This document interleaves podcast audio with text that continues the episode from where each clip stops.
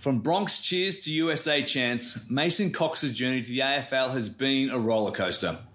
With his ExxonMobil job in the bag, the big American took a huge risk by deciding to play AFL. In this intriguing chat, we discuss why and how he made that decision, playing under extreme adversity, the Australian sports media landscape, and what the AFL can learn from American sport.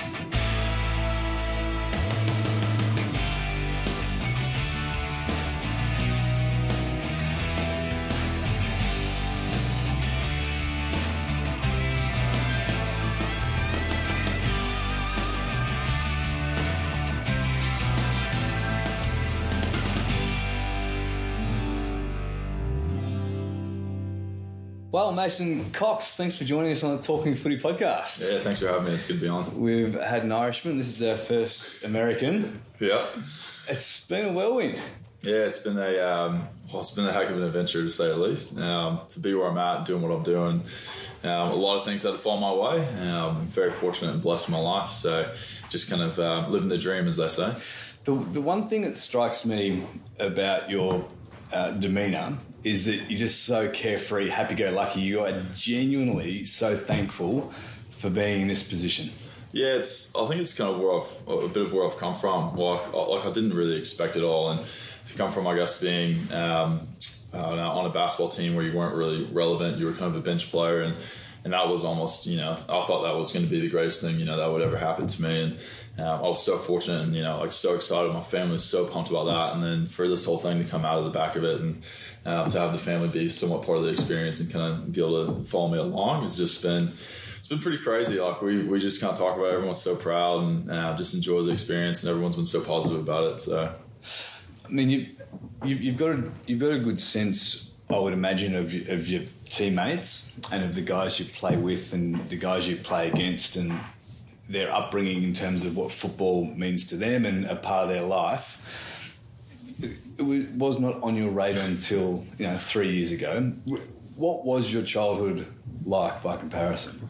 uh, a lot of soccer. Uh, so I had two older brothers. They uh, they both played soccer and of NFL, like gridiron, back in high school, and uh, played a bit of uh, played that at pretty much the highest level um, in the states. And from that, um, there wasn't really, I guess, a future in it. Whenever I was about 17, 18, I went to university and decided, you know, I'm gonna go down the path of becoming a mechanical engineer. Um, you know, start studying, um, and start study the same subject my mom and dad did. So. Um, it was just kind of, I guess, somewhat inspired by them. It was something I was good at, math and science. I said, "Oh, why not give it a crack?" And um, from that, uh, just started playing basketball for fun. And then from that, it was some random person just kind of picked me up and said, "Would you help out?" I was kind of like, "Oh yeah, cool, some free kit, you know, some free gear, you know." I was all like, "Oh, some Yeah. stuff that actually fits me. Oh, this is gonna be awesome, you know, some free shoes." And um, free shoes led me to being in Australia playing AFL in front Yep. of however many thousand people. So, yeah, like I said, it's been there's so many things I can look back to. And my brother was in town about two weeks ago, and we just kind of had a bit of a, I guess, kind of a, a retro talk on everything that's happened and uh, just how many different things have had to happen in the past, you know, six to eight years to get me where I'm at. It's just Yeah. incredible. So uh, you said both your parents were mechanical engineers as well. What was their reaction when you said at the end of your five-year degree, and you've accepted a job Yeah. at the end of that, and you've said, "Mum and Dad, I'm going to Australia to try out for Aussie rules." Um, I didn't know what it was, obviously. Um, my dad's always kind of, he's always just loved the sporting life. He's, he's, uh, he's a very straight down the line, like never would me. I can imagine back in school, he'd never miss a homework, you know, 100% on everything, like a bit of like a nerdy guy, you know. It's funny, you, ask him about anything about Collingwood, he'll know every single bit of it. Um, Yeah. Would love to have a bit of a quiz show with him. And um, yeah, so that my dad was just kind of like, oh, just keep living the dream, you know, almost like he was so hyped. And he's like, dude, just go, just go, you know. He's like, oh man, like it'll be awesome. It's gonna be a great experience. And my mom's a bit of like, she's a bit more level headed, I think, as far as emotional sense. She's like, no, I don't know, I don't know. Like you don't know like where this is gonna lead down the line. You don't know much about it, so. And that was before I went over there. So you can imagine this foreign sport half a world away, and you've got no idea anything about it, and um, you wonder, oh, is this worth giving up, you know, a five year degree um, and probably, you know, work that job till retirement or give something you've never heard of and don't know any information about, you know, a go and then see how it goes. Was was it a risk? Oh, huge risk. Huge risk. I mean, to uproot your life, um, really well paying job at ExxonMobil, one of the top Fortune 500 companies, Um, to say no to that is, I think people that probably were, you know, classmates of mine probably thought you silly goose, like, what are you doing? Yeah. Um, but I, will I'll never forget. There was I came to Australia and during our, our trip, my, my brother and myself, Nolan, um, after we kind of talked to different teams and stuff, and he had been in the workforce for I think like four years, mm-hmm. and uh, we sat on St Kilda Beach and said, "What do you think?" Is this your older brother? This is my oldest brother. Yeah, yeah. So he played basketball at Oklahoma State too, and said, "What do you think?" And I said, "I don't know, man. I'm actually leaning towards it." And he goes, "Dude, do it." He said, "You never a degree's not going to expire." That was the first thing he said. I'll never forget. He said, in, in 10 years' Tom, are you going to be kicking yourself behind the desk saying, I wish, or what if, or what I wish I would have known what was? Or would you rather do it and then, you know, if it doesn't work out, you know, it's, it is what it is. Life goes on. You go back to a desk job, you know, what you would have done before. Yeah. You at least can say, I gave it a go. So it was a bit of, I guess, like for one of the first life chats I've ever had with my brother. Um, it was quite, it's something I'll never forget in my lifetime, that's for sure. I, I feel like, um, Melbourne and Aussie rules, and by extension, the country, we're very insular. We're like we're, we're in this fishbowl, right? Yeah. And so, what, what was your perspective coming from the states to to coming into this environment? Um, it's funny because everyone thinks Australia is the place where you know crocodile's going to eat you and snake's going to kill you. And um, coming over here was I came here and I was I was quite surprised. I didn't know anything about Melbourne. I really like even like before AFL existed, I'd never heard of it really. Um, heard of Sydney, obviously the Olympics were there, um, and that was a big ticket item as far as international, mm-hmm. you know, relevance. And I didn't really know much about Melbourne, but I came over and it was it was so like people, oh man, the culture shock must have been huge. I thought, yeah, it was. There's certain things, you know, and you, you hear the, the mate after things, you kind of have a bit of a chuckle and you know, you think of Crocodile Dundee and all this other stuff, and you know, you know that's not a knife and all that kind of jazz. And I don't know, but I got here and I thought to myself, I said, it could be 10 times worse. You could be in a city or a country, you don't speak the language, you can't read a street sign. Um, the hardest thing is probably learn how to drive on the other side of the road. And I mean, that took two days. Like, yeah. I'll get over it, you know? Yeah. So I think, you know, a bit of a glass half full, I guess, kind of perspective, but it could have been 10 times worse where I would have had to have a translator to sit there and have my coach talk to me. Can you imagine trying to understand, you know, certain emotions and stuff the coach is trying to get to you while a translator is just pushing it back to you. So, so what you're saying is that everybody's made this big fuss about you when really not that hard. Nah, it's, it's not at all. it's funny now because I, I, like I'll tell my friends, you know, I'm like, come to Australia, it's a great place, you know, and they go, oh no, I don't know, and then I kind of think of it, I think maybe Australians don't like other people knowing that Australia is like kind of safe yeah, and like a really nice country, and they're just happy with you know no one kind of getting in their business. Yeah. Like you know what you guys go over there and you, you, fight with other countries. You do your own thing. You know, we'll send a few ships here and there to keep all the relations mm-hmm. fine, and you know, we'll be happy with ourselves. So.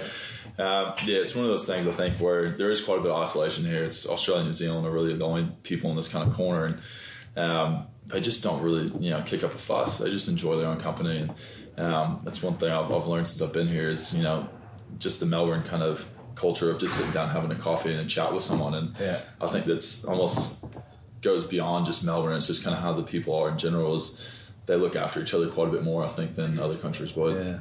So you've accepted the the the category B rookie list from Collingwood.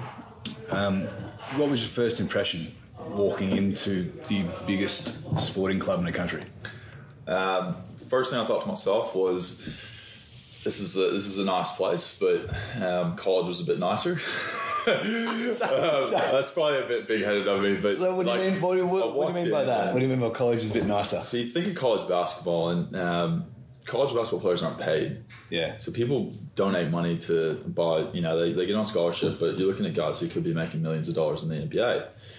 And obviously, that was millions of dollars through support or coming through donors and other things like that. So there's a lot of money gets pumped into the program, but the, the players don't get paid, so they've got to put it somewhere. So a lot of times they put it in the facilities. Yeah.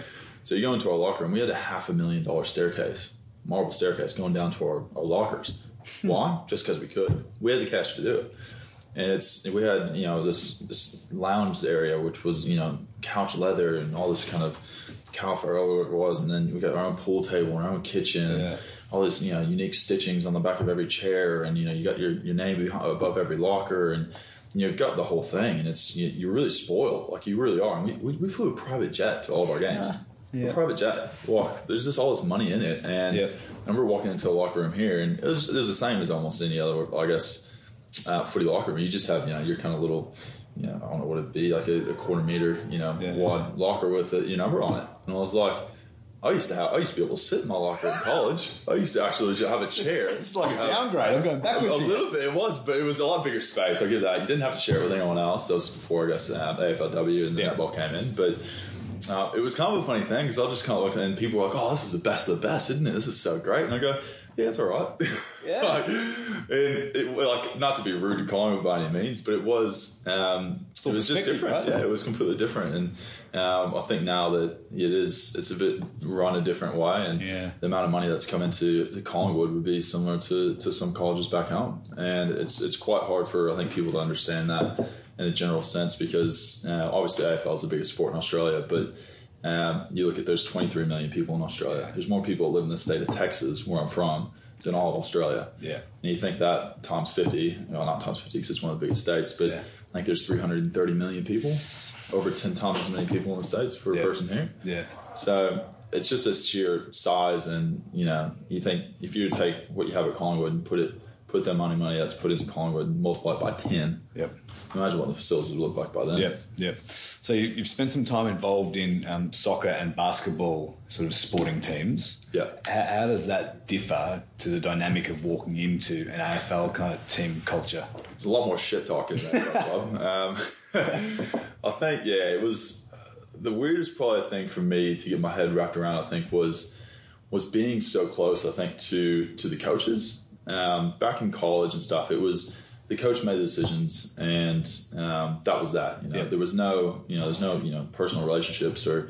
I guess you know having a beer with a coach that was unheard of. You would have never like growing up. It was nothing. So you weren't. You had to be 21 to Yeah. drink beer back home anyway. So um, I remember the first time I met Nathan Buckley, and he's he's all nice and real friendly and everything. I was kind of confused. You know, I didn't know how to take it. I was kind of like, oh, like you're the head coach, right? Like, Yeah. you okay? like me having a beer in front of you. I'm not really sure you're gonna judge me here. Yeah. So it was just a bit weird. Like, I and it took a bit getting used to, but obviously it's kind of like you know. I mean, you look at like local footy and stuff. You just have a beer after the game with your mates, and it's not a big deal. Yeah. Um, whereas I, I kind of saw it as like, oh, this is a professional environment. Like this is, you know, the top of the top. Like there's no no beers with friends or anything like that. There's no drinking, none of that. And you come in here, and it's it's just part of the Aussie culture to have a beer, you know. So that was probably one of the weirdest things to get used to. And um, Dane Swan was there my first year. and the amount of you know crap he would just kind of have little quippets here and there. And uh, everyone would just have a laugh and just would kind of run with it, you know, because that's just who he was. So they were they were accepting of all the different characters on the team, and Yeah. to have 44 guys and 22 spots and that many people, that many different characters, and have them all gel into one team and interact with each other. And it was it's almost organized chaos. It's a bit crazy how like footy teams actually run because it's it is quite tough to get everyone on the same page and to have 44 different personalities and have everyone you know driving towards one um, one like end goal. It's quite tough to do. Yeah. Um, and of course, not everyone's going to be happy because you only can pick 22 out of the 40 something guys. Yeah. And to get them on um, on the same page and going towards the same goal is, is a tough thing to do, I think, at times. Who, who did you, when you first walked in, who did you gravitate to, and why? In terms of you know skill, skill set, coaching, um, you know, getting your head around how the game actually works. Um, player and coach. Yep. Uh, player was probably Darcy Moore whenever I came in. Um, so Darcy was he was 18 whenever I came in. We both came in a bit early, so I came in August before. Um, so everyone else went for off season, and I came early in August and Yeah. pretty much spent August, September, October here while everyone else was back on holidays. Yeah. Uh, just to be able to get my skills enough to be able to do a main training session because Yeah. I didn't know anything. So um, Darcy was here at the same time, and he was doing a few things here and there, and we became close. And um, Peter's dad like reached out to me and his whole family and just kind of took me in, and uh, was really nice in that sense. And I had no idea who Peter was at the time, you know. And I, Yeah. I probably found out maybe six months down the road that he's a Brownlow medalist and what a Brownlow was. So Yeah. um, they took me in, and um, their whole family's always been so nice. He still sends me messages after games and stuff, and um, has always looked after me. So there was there was him as a player, I think, um, including his family, and then as a coach, there's two Anthony Rocca and um, Craig McRae, who's the head of head coach of the VFL at Richmond now. And they like I'm still really good friends with Craig, even though he's at a different club. Um, Peb's obviously still working here, so we're still very close. And they both just kind of took me under their wing. Pebs has got a massive Italian family, um, and they took me in, had their pizza night, had me over, you know, and you got you know everyone yelling at each other and everyone trying to yell the louder than the next person, and I'm in the corner like, holy shit, what's going on? Yeah. um, and then Craig, you know, he he brought me into his life and um, let me meet his whole family, and um, he's just kind of always been there for me and came to my last birthday, I think, whenever we um, went out for food and stuff, and has always you know supported me through my career. So um, he's always told me don't forget the little people in, in, in the Literally. in, in the jour- in the journey, and he's about five foot five, I think. So he's um, literally and figuratively. Yeah, yeah. I think he meant that. Years old and still living in mom's basement, mom and dad's basement. It's not like looked at as a negative. Whereas back home, if you were doing that, like you're somewhat unsuccessful. Like let's be honest. So. Yeah. So I think the culture of moving out of at home, moving moving out of home early, um, starting to pay bills, starting to do a bit more, I guess, like living on your own, handling your own responsibilities. Um, that was, a, I think, a big thing where you kind of you grow up a bit earlier. I think um, in terms of living uh, life experience wise. I'm trying not to dog any Aussies in, but uh, just in life experience wise. And I think whenever I moved over here, I was 24, almost like 23, 24. So I was a bit older. Yeah. Um, had been matured a bit and um, had already finished university and thing, other things. So it's a different experience uh, than back home uh, here with the way I guess people kind of grow up and don't move away for college. Usually, you know, go to college and still live at home or might move into a new place, but still be close to family. Like I, I don't know too many Melburnians that have gone to school in Perth or really gone to school in Sydney or even, you know, they stay in the same town. So um, to me, it was, it was a massive move moving half a world away, but um, I look at it now and I see my family two to three times a year, um, if I'm lucky. And uh, my brother lives in Seattle, Washington. He might see my family maybe six times a year. So it's not. I mean, it is a difference. Don't get me wrong, and I, I do miss people back home here and there. But Yeah. I think I miss more of the friendships, and you know, you get to the point where people start getting married and people start having kids. They're good friends of yours. And Yep. You miss those those life lifetime kind of um, events that you just you just tell them, hey man, look, I'm in season. Like I can't come. I'm sorry. Can't be part of the wedding, you know, or you know, baby showers this weekend, but I got no chance of making it. And Yeah. I think it's those big life events that, that make you somewhat homesick, but at the same time, you just got to take take a few steps back and just say like, this is part of the experience. Like you have to give up some stuff to get what you're getting. So, um, unfortunately, there's a bit of risk for reward, I guess, with that too. So, you can't take the good with the bad. Barker after the DeGoey kick. Well played. Blair got it up to Adams. DeGoey has run on down towards half forward, paddling it on the numbers, feeds it back inside. More low trajectory kick. Oh, this could be a fairy tale. Mason Cox is a cowboy, as they all are at that university, and he rides it home. What a beauty. What was what was the the overriding feeling you had after your first game? Anzac Day, debut on the big stage, families out here, Um, and you had like your first kick was a goal. Yeah, that was pretty wild. Um, oh yeah, people always ask about it, and I think I'll always be known for it. Um, and it was I know kind of after it happened, and um, I'll never forget. There was everyone, um, but I think maybe one person on our team came up and jumped on me and like high fived me and all this kind of stuff, and you just you just felt like you were like you belong there, you know, and everyone, you know, had belief in you and everyone had confidence in you to be able to do what you were doing. And obviously, it was a bit of a statement at the time, I think, with um, a legend, a legend of the club, Trev Cloke, and um, I felt quite guilty, I think, taking his spot for that week, and it was Yeah. a bit of an awkward kind of thing.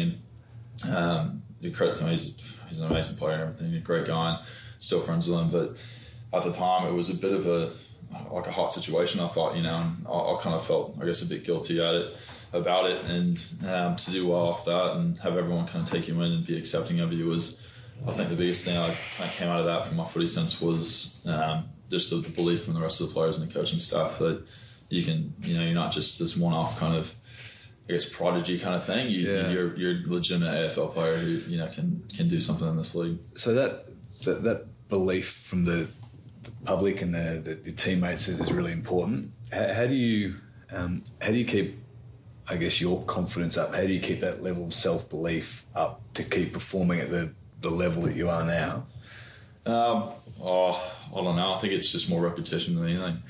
Um, you go out and you train every day. You, you spend extra time on goal kicking and things just to make sure that your confidence is there. And um, every once in a while, you're gonna have a bad day kicking or a bad day on the field, and that's that's gonna be part of the journey. So Um, I think you know early times of my career was was quite it was quite troubling. I think for myself to to be up and down. And um, I know I was talking to Jason Holmes, who was another American that played, and we kind of I think we went on the footy show or something. They asked what was the what's the toughest thing you've had ever had to learn, and I think the biggest thing we both said was um, not getting down on yourself whenever you screw up because. In, in your career, um, not knowing the game and everything else, there's going to be some embarrassing moments, and I've had some a few of them. Don't get me wrong, uh, but you just have to laugh with it. You know, you have to know it's part of the experience. You just got to take it and roll with the punches, and uh, people are going to hate you, people are going to love you, and people are going to laugh at you, and that's just all part of the experience. Yeah. You know, it's it's professional sport. It's such a unique environment. Um, I mean, you, have received Bronx cheers from your own supporters at times. Yeah. Um,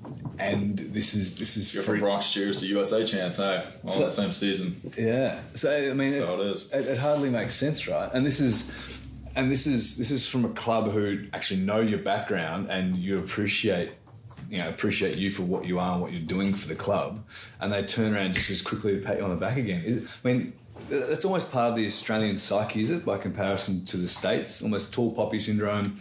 You know, you talk about hanging shit on guys almost bringing each other down? Yeah, I think um, I think it's one thing I've learned since I guess being in a bit of the spotlight with with professional football is um, negative news is going to travel a lot quicker than positive news, um, and that's that's part of the I guess the, the job at times. Um, you know, whenever you're losing, they're going to find someone to, to hang it on. They're going to find a, a scapegoat right away, and they're going to blame that person till um, till the end. And um, I know this year with round one, I was I was up number one person everyone was looking at. So uh, people hated me, and I'll, I'll stay off social media for a few weeks, you know, and just kind of kept it between the four walls, as I say. And, yeah. Um, whenever you know you, you're going to have those down times in your career, and you're going to have times where you don't perform, I guess, to your standards, and like I said, it's just part of the journey. I mean, you can't let you know someone else whose emotions are going to get the better better of them and have comments and say things that they may not mean. And, uh, take it to heart because it's you know it's just someone who's doesn't understand I think what's going on within the club and uh, to go into round three and have the coaches put you right back in after having that bad of a game was um, one of those things where it's just uh, I think you just look back and you say whatever happens outside the club doesn't matter it's you know the only thing that really matters is the opinions of the coaches and players that are around you so uh, to go back in on that round three and uh, I think we played Adelaide or something like that and played a pretty good game and yeah then everyone's you know off your back. So just as, as you know quickly as they jump on, they jump off, and that's just how it is. That's just the uh, that's the career you're in. You're um, you're quite active on social media as well, and it's as I'll try not to get in trouble too much on. Well, it's really it's, it's really refreshing. yeah, because Again, oh, if I could speak my mind, I'd love to just go a bit crazy. So would I. Oh, Fascinating by comparison to what you put out there. Uh, I'll try to just yeah stay. I'll try to just make funny comments on it rather than having digs at people. Um, yeah, it's good fun. I mean, given my I guess background of just a bit of ignorance is bliss with the whole thing, and um, I think it gives a bit of a fresh. Uh, kind of take to, to people being so serious about football. Um, do, we, do we take it too seriously? Uh, I wouldn't say like too seriously. It's just passion. Everyone's got passion for the sport, and that's what makes it so amazing in Melbourne. And I always tell people, I say it's the most densely followed sport um, per capita in the world. I'd say. You look at Melbourne. There's how many teams there? Eight or ten there in Melbourne alone. Yeah. And you're averaging, you know, 20, 30,000 people at a game. But I mean, you're, you're clearly you're clearly passionate about the sport. Yeah, but obviously. You, but, you, yeah, but you, you, do it in such a different way. But you, I'll look at it in a different light. Um, not having, I guess, the you know the growing up with it and the growing up with friends, you know, all talking crap and all that kind of stuff. Um, my friends don't even they follow Collingwood and they support Collingwood because I play for them. They don't know any other players yeah. in the league. They don't know anything about it. So, so do you, do you feel a bit sorry for the kids coming into the system now because they they don't have that the, the separation between passion and that seriousness, whereas you've got this really unique perspective to see it for what it is. Yeah, I think I don't know. There's some people are actually really good at like you know dividing the two. Some people, you know, you go in, you see them, and they've got friends outside of the football department. They've got you know, their own group of friends from from school, whatever it may be, and that's their release from football. Um, there's others you worry about, I think, whenever they come into the club, and um, you've got to tell them, you know, don't get me wrong, coming in here every single day and training your ass off is a good thing, but you also need a break every once in a while. Yeah. Um, and I was I was one of those people I think that suffered from that. My first year was uh, trying to prove myself, and I probably probably overdid it and overcooked myself my first year, and um, got a bit frustrated. And like um, I think whenever Jason Holmes, it's been oh, about like three rounds to the end of it, Jason Holmes debuted, and I was quite frustrated because I wanted to be the first American, as you do. You, You gotcha. And um, I think I just overcooked it. I think I said, you know, I've just spent too much time in the club, and uh, don't get me wrong, it, I, I think I just it meant too much in my life at times. Yeah. Uh, where if things weren't going well, you know, nothing in life was going well. So I'm, I'm good now, though. Like, I've got a completely different friendship group, and if you were to meet my friends, you'd go, "How the hell are all these people your friends?" Like, each one is so uniquely different. Yeah. Uh, like 95 percent of them do not know a single thing about footy. Yeah. The internationals from overseas, or um, I have friends from Sweden, I've got friends from Philippines, from the US, and it's just a similar experience of being away from home, and you know you, you kind of bond over that, and then you you sit there and have a laugh at you know someone who tags you on Twitter or something like that, and you just kind of you know like I met Joe Biden, and my American friends were like, "Would you have ever pictured that?"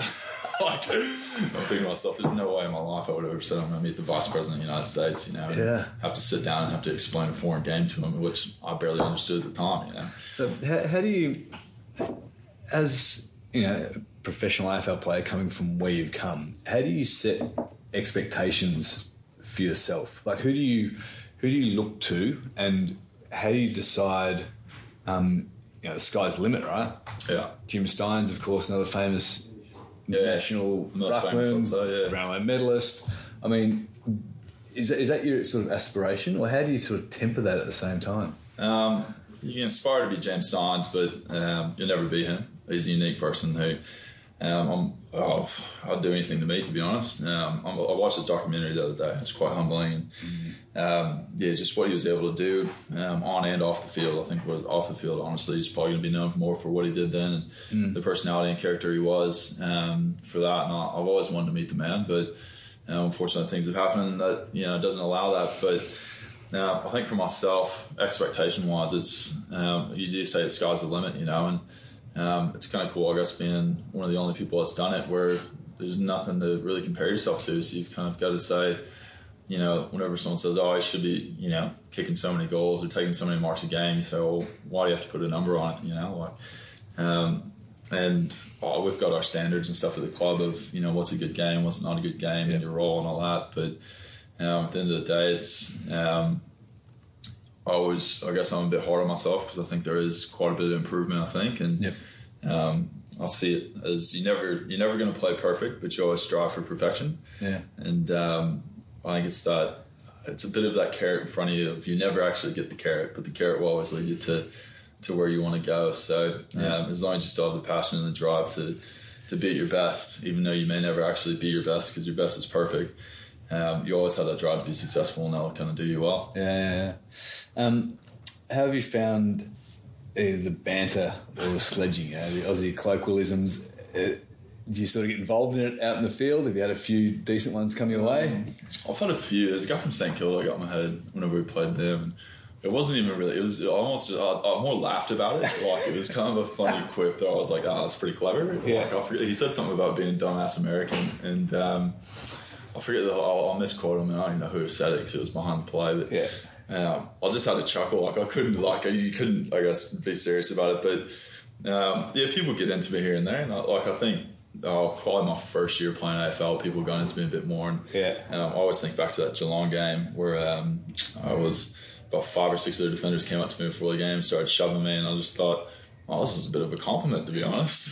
like, and um, yeah, I, I thrive off it a bit. I think um, I love a bit of shit talk, and I, I don't. You know, it's not personal. I, I do find one of the things weird about footy is you, you go in and everyone talks smack, you know, and then as soon as the siren goes, oh, how you been, man? You know, how's, how's the day been? You know, how's life been? It's a great story. And you're just like, man, you were just punching me in the face two minutes ago. Like, what are you doing? And I just thought it was the weirdest thing. you Yeah. know? And even on, even like I was like playing against, I'm not going to say who, but I'll play against like teammates, or not teammates, but, you know, opponents. And you sit there and the ball goes away and they go, oh man, like, how you been? You know, like, what have you been up to? You know, what's what's going on in life? And you just, and then all of a sudden, two seconds later, you're in a scuffle with them and there's about 10 people around and you're like hating each other. So it's, to go from one end to the opposite, it's so weird. Like I, like I remember the first time I, you know, came here, I was just kind of like, look back. What are you, what are you talking about? We're in mid game here. It's just such an odd thing. The ironic thing is, you've played for three years. These guys have been playing for 10 to 15 to 20 years, and you're schooling them. Like, you're kicking Oh. five with MCG.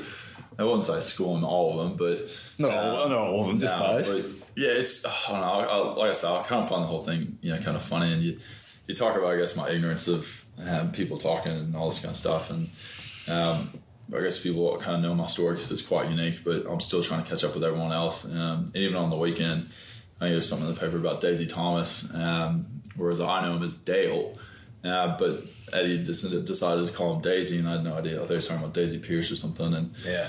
Um, of course, that gets a bit of a, a bit of a run in the media, but um, yeah. So I, I didn't on the team sheet. He's named Dale, so I called him Dale, and then apparently he's got a nickname named Davy, Daisy. So there's you know, there's like 750 people in the AFL struggling to keep up with names. Um, Yeah. So I didn't grow up with all these people, and you know, the first time I ever met Nathan Buckley, I said, "Oh, hello, sir. I'm Mason Cox. What's your name?" I had no idea was.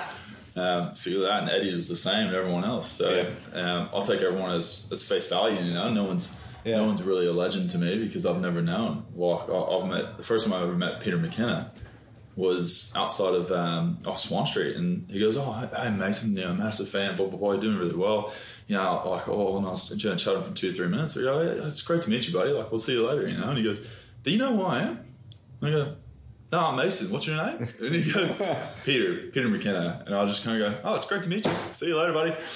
And sure enough, the next day I'm telling this story to I think it was Darcy Moore, and I was telling the story at the, the club, and he goes, "You know who Peter McKenna is?" He, he, he walks me around. And he goes, "He go look at the uh, go look at the career goals kicked at Collingwood over on the uh, on the wall over there." And sure enough, it's Peter McKenna. And I'm like, "I should know that, shouldn't I?" Yeah, yeah, I should. Uh, So, so refreshing. so it's yeah, I'm just ignorant, man. Ignorance is bliss, as Ignorance I say. is bliss, like completely. you feel like you should know these things, and you feel guilty whenever you don't, and you're a bit embarrassed here and there. But it's it's kind of you have to laugh about it because it's like you're just enjoying the experience, and what you know, whatever come your comes your way, you just kind of run with it, and um, hopefully no one takes anything personal because I don't mean it in a personal way, but. Hopefully, everyone just kind of have a laugh at you know what I don't know. I guess in the AFL Mm. circles. So. Mean, you you appear not to take the game too seriously. Of course, you do. But w what do you do away from footy to unwind, or what do you do to kind of freshen up? Um, I love travel. Travel is one of the biggest things. Um, I've traveled almost all of Australia now. I think the only place I haven't been that I want to is Byron Bay. Um, so I've driven from Broome down to Perth, all down the west coast, and seen all that. Um, gone up to Cairns, been through Darwin, been through Northern Territory twice now. Um, been to places like Elliott. I mean, name many Aussies that have been to Elliott. I don't think many have. I don't know where it is. Um, it's just like four hours north of like um, Alice Springs. Yep. So we did an uh, indigenous kind of camp up there, which was really nice with the club uh, through the Barkly region. You Got to learn about the indigenous community and um, what they're doing up there, and how AFL is you know a bit of a carrot for them to do well in school. Yep. Um, and just had these amazing experiences that I never knew really existed. So anytime there's a, you know a three four day break or a couple weeks off or whatever it might be, um, you won't find me in Melbourne. You won't find me at my apartment. I'll be I'll be traveling somewhere. So um, I'm very fortunate, I think, to be in the position I am. And a lot of Aussies, you know, I, I won't say they take advantage of it. They always say they're just going to go see something. Like, oh, eventually I'll get to that. Eventually I'll go see Uluru. Eventually I'll do this or that. You know. And to me, being a guy that's come over half the world away, never heard of a lot of things here. And whenever someone tells you this beautiful place, this rock that is majestic and you know shines red in the middle of nowhere in this red dirt area, you know, I want to see that. And it's only you know two hour flight away. Where a lot of people say, "Oh, yeah, I'll just get to it." I know I've, I've read about it. You know, I've, I've heard the history about all that kind of stuff. Like I'll eventually do it. But to me, it's like I want to learn the history. I want to go see it firsthand. If I have the opportunity to do it on a three day break, whatever it is, I'm going to do it. I'm going to go see it. So true. You take it for granted when it's right there in front of you. Yeah, and it's a beautiful country. I mean, you look at just down Melbourne, you look down Great Ocean Road, you get four different, you know, kind of biodiversity kind of places from, you know, a bit of dirt to, you know, full white rainforest to the 12 apostles to mm-hmm, beach to, mm-hmm. you have so much in a condensed area that I don't think people realize how beautiful it is. You look and go down some of those waterfalls down there. That's some of the best waterfalls I've ever seen. Yeah. Like you go to Tasmania, people hang shit on Tasmania for what it is. It's one of the most beautiful places I've ever been. Everyone, you know, is like, "Oh man, Tassie, why would you ever go there?" I was like, "Are you kidding me? Don't tell too many we like it down there like that." You ever been to Cradle Mountain? Yeah. Walk, tell me how Cradle Mountain walk was. Unreal. Okay, I won't- you won't find one person that didn't enjoy that. And you look at like the you know the art exhibit down there and things like that are just so Bruny unique. Island's another good one. Yeah, Bruny Islands. I haven't done that one yet, Yeah. but it's on my bucket list. And I think people just it's it's a forty five minute flight. You're joking. Yeah. You have a long weekend. Go do it. Like there's so many amazing things so close to to Australia. And If I can inspire someone to you know eventually to go see some things that they can't take advantage of, I guess, and don't ever want to go see that, uh, I'm, I'll be I'll be happy to do it. You're still really early in your journey here with Aussie rules and, and Australia. Is there anything you you do differently um, from the boys at the club. Nah, I mean just in, in your journey so far, right? So obviously coming from you know college in the states and leaving your family, and then coming to Collingwood to the you know this couple of you know three years you've been here now. Um, I'll try to stay. I don't know. I think like it's a very unique journey, like what I've been able to do and what I've done in my my career so far. And um, you don't want to be, I guess, somewhat of the like in the spotlight a bit. You know, like I, I love to tell my story. I love you know you know sharing these stories with people because it is quite unique and it's Yeah. quite funny. And um, but you want to just be seen as one of the boys at the club. You don't want to be seen as um, that American. I think there's a lot of times I had that that stigma on me. It was like, oh, that's that you know that American. And I think for the first two years, I was like, you know, I've got to do whatever I can to not be cocky, to to fit in as much as I can, just work my ass off to get to the spot, um, to to be able to play with the boys because I don't want them to think that I'm taking it for granted by any means. I don't want them to think that. Um, you know, I just think that I'm some kind of hot shot coming in here. You know, I want to be quite humble in the way I go about it, and um, I think that's one of the reasons I think I've somewhat fitted into the Collingwood. There's been players before that I think have, have come in that have um, had a bit of a big head, and you, you don't see him in a year's time. So um, I tried to somewhat fly under the radar for the first couple of years, and then I think whenever obviously Anzac Day was quite a unique experience, my first game, and um, after that was a bit of a story, and you, you kind of try to take a step back, but you wanted to, to make the most of the experience at the same time. So it's it's a bit of a tightrope at times, but um, I'll just it is what it is. So to that point, in ten years' time, what's as as as the American who's not the American who's just another one of the lads? Yeah. What, what's what's your legacy? Um, I don't know. I think everyone always talks about, you know, leaving a positive legacy and everything else. And uh, like, you want to be known for your football. Don't get me wrong, but I think I want to be known more for just what I was able to. Like, I think after training sessions and everything else, you know, you want to, you know, you want the fans to respect you and you know to change someone's life in a positive way. Um, anytime you see a kid, you know, you, you sign his jumper, and you know, it means ten times more to that kid than it mean to anyone else. And um, it's I think it's it's quite a cool experience, you know, to to go to training and see someone who's got a number 46 on the back of their jumper, and you think there's no one else that that 46 is going to be for but me. And um, not to not to be big headed by any means, but it's kind of unique and humbling, I guess, in that way. And um, if you can, I guess, there's so many people. I think footy is is such a positive light in their life. Um, it's something they look forward to every single day. It's some, Yep. some things that they, you know, they strive. You know, they're like, oh man, I just can't wait for the game on the weekend. You know, and it's you know, it's the, the best part of my week. You know, um, if you can sit there and provide that happiness for some people in their life, um, just by doing what you do at work every single day, it's I think it's quite a unique experience that hopefully you know people down the line will say, you know, I love watching that guy play every single weekend and. What he did on and off the field was something that you know you, you strive to be that kind of person. So um, if I can finish my legacy be some, somewhere along those lines, I'll be happy. We'll all be very happy. We'll wrap things up shortly. I'm going to throw a few names at you, God, here we go. and I want you. Yeah, try to understand who they are. No, no, no. I just want. I- What's the first thing that pops into your mind when I say these names? All right. But I'll look after you. I'm not going to throw you Yeah, the bus. me the bus. No, no, it's all right. Nathan Buckley, Um, grunt. grunt. Is that the way he speaks? I used to love that word. Uh, he doesn't use it as much anymore, but um, I've seen some of his old old clips now, and he just looked like one of those players that you, you wanted on your side whenever you got in a fight. Don't get me wrong, and he'd beat the living hell out of whoever was going against you. He's very good. Uh, Scott Pendlebury, Class, Nick Maxwell, um, people's person. Eddie McGuire, Um, I would say he is a uh, marketing genius. Joe Budden. Um, character. Hoping you're going to say mate then or buddy. I would have loved. he's a friend Yeah, mine, I wish I. I wish I would be like, oh yeah, we're you know we're um, we're pals. We hang out all the time. But um, I think that guy's probably got more important people in his life to be worried about than me. Donald Trump. Dumbass. Brilliant. Um, and and just wrapping up, how, how do we how do we get more Yanks into the game? How do we get more Americans? Surely, I mean, economies of scale. There must be. Not to say there are a lot of people like you, because there's clearly not, but they're you know athletically and physically. Athletically and physically, there's there's quite a few Americans out there. I think, like, like I said before, I think my, my journey's been very unique to get me here. Um, I played soccer and basketball. That was kind of what I grew up with, and I've been fortunate enough those two have tran- transferred over to football, and it's quite a unique, I guess, uh, combination to get me where I am now.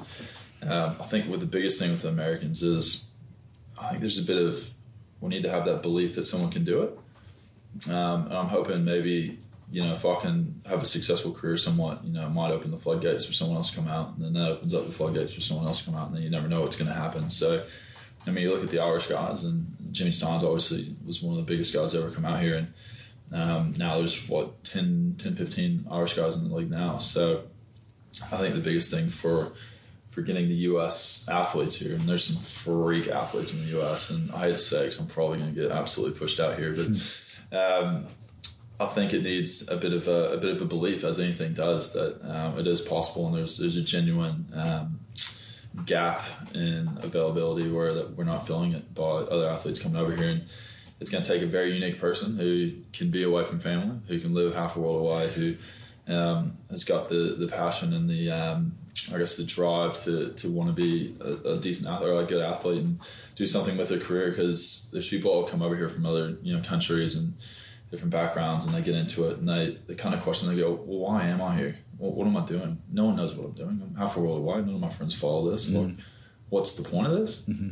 and I've had that in my career. I've, I've asked that myself a lot of times but it just comes back to to making the most of the experiences in life. And um, it's going to have some tough times. It's going to be ups and downs, but you just can't you can't let that affect you, you know, personally. And you just have to be able to, to like I said, roll with the punches and um, look at it as, I guess, a 10, 15 year um, contract where you, you know you're going to spend this much of your life giving this a go and um, doing anything you can to, to keep this um, going as long as you can.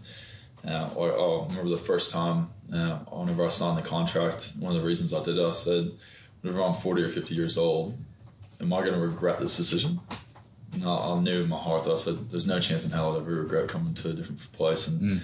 and uh, whether it works out or not, it's you know it's up to, to the stars of the line. And um, but you know, I'll be 40 sitting on the couch one day thinking, how cool is that? you know, is there anything from the American sports in particular that you think we could incorporate into our game? Is there anything that that, that we could be doing better?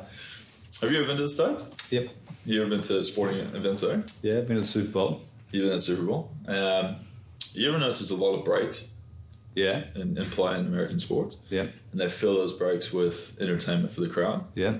That's one thing that's different from AFL to I think a lot of American sports is you look at basketball and they've got, you know, maybe a timeout and they've got these dancers on the floor. That fan engagement type stuff. fan stuff. engagement in the States is ten, tenfold over to what it is here. But it's tough because the only times you'd ever get fan engagement is during quarter time because it is a fluent game that just keeps going. It's like soccer. I mean, like yeah. fan engagement in soccer would be similar, where you don't really have a lot of time to fill. But in the states, they've mastered it. They've absolutely mastered it to get the you know the whole family involved. You look yeah. at it, you know, a game and it, maybe a baseball game. You've got the dot race, and they hand out little, you know, little things and say you get a free taco if your dot wins, you know, or something yeah. like that, where everyone's getting up and about and yelling and screaming, and people are doing the wave around the whole stadium and stuff like that. You know, is um, it's different. It is different, but I think the major difference is how passionate people are here. You know, there's every game is such a big game, and people will talk smack. You know, for the rest of the year, if Collingwood beats Carlton or Carlton beats Collingwood, and it becomes a thing at the office. You know, yeah, you always yeah. talk smack every morning about. Yeah. And, um, I think back home, it's you play teams so often that it's not as much of a, of a rivalry. Um, whereas is here. It's you know the fan engagement is the actual game, and you know everyone screams out ball, ball, like, and they just go crazy for it, and um, it's just a bit of a different aspect. But I think there's a bit of a um, that's probably and it's the game is is very unique, and it's it's actually gone really well for how much how much the media talks smack about it. Um, I think the game's honestly one of the most entertaining parts that's ever been. Um, how much skills involved, the athletic ability of all the players. Um, it's actually quite astonishing. Um, and I don't think it gets enough credit because, like I said before, negativity is always going to outdo positivity. Yep. And that's the thing. I think the only difference I think between American sports and Australian sports that might be able to be um, somewhat um, can change a bit would be fan engagement, but it is it is a restricted thing of efficiency of um, I guess free time to actually do it. Yep. Now you've got your own podcast at the moment. Yeah, the boardroom. It's not my own. I won't take credit for it. It's Tom Phillips, yep. who's I think he's in the race for the Brownlow. Uh, a few beers at the end of the year. Um, so he's he's running it with his uh, with a couple of friends of his, and I've yep. just kind of jumped in on it um, as a kind of a guest speaker for the year. Um, as one of them's somewhat moved on to another role in, uh, in Bendigo for media opportunities. Yep. So I've jumped on that, the podcast. Uh, um, it's called The Boardroom if you want to get on it. And it's, Yeah. it's a different twist. Um, me and Tom are, I guess, we're different kind of people than you would think of as you know, just a typical footy player. Um, and we kind of bring out our ideas and, you know, our, our thought processes on this podcast. And we bring in businessmen and, you know, ask them what's made them successful, um, ask them about their, their tough times and how they've gotten through them and advice to other people that might be going through something similar. Yep. So now it's a way of us, I guess, somewhat giving back, getting a bit of media experience ourselves, um, and hopefully other people that listen in can take something from Yeah. it for their personal life. And as we like to call it, life after football, I could see you being AFL's greatest endorsement or ambassador in the States for the Oh, game. I'd love to be an ambassador for him. Um, I'm going to the USAFL National Championships this year. Cool. Um, so both my brothers, actually, it's a funny story. Both my brothers play AFL in the States. And they're more successful than you. Yeah, I know they give me a shit. I'm sick of it actually. Um, they both got premiership medals. I think you could call it. Um, I don't even know. Yeah, and they they hang on me every single time they see me. Yeah. So we've won a premiership, and you haven't. So. Um, I'm sure I can win a premiership in the USAFL as soon as I retire pretty easily, I guess. um, as long as the team around me is pretty good. And, um, but yeah, they both picked it up there, and um, I've been fortunate enough now. I think the AFL is going to fly me over there and just kind of be an ambassador, and hopefully I can uh, work those relations and, um, like you were saying earlier, uh, somewhat open the floodgates for Yeah. you know other Americans to maybe come out and uh, help them out as far as the experience of coming over here and making it easier and. Um, having gone through, I guess, some of the struggles that these people would have coming over here and um, being able to make it through, I guess, the, the tough times and whether it be sometimes permanent residency or trying to get citizenship and things that I've, um, you know, gone through in my lifetime to be able to, to have the people and the, the contacts in place to be able to help them out is something I think I can definitely put on the table for the AFL to maybe hopefully hire me at some point. Well, Mason, I get the impression keep the form up, you'll have your own premiership medal soon enough. Uh, hopefully, who knows? Knock on wood. Fascinating chat, mate. Thank you very much for the um, for the time. Thanks for having me on. It's been good. We're talking footy.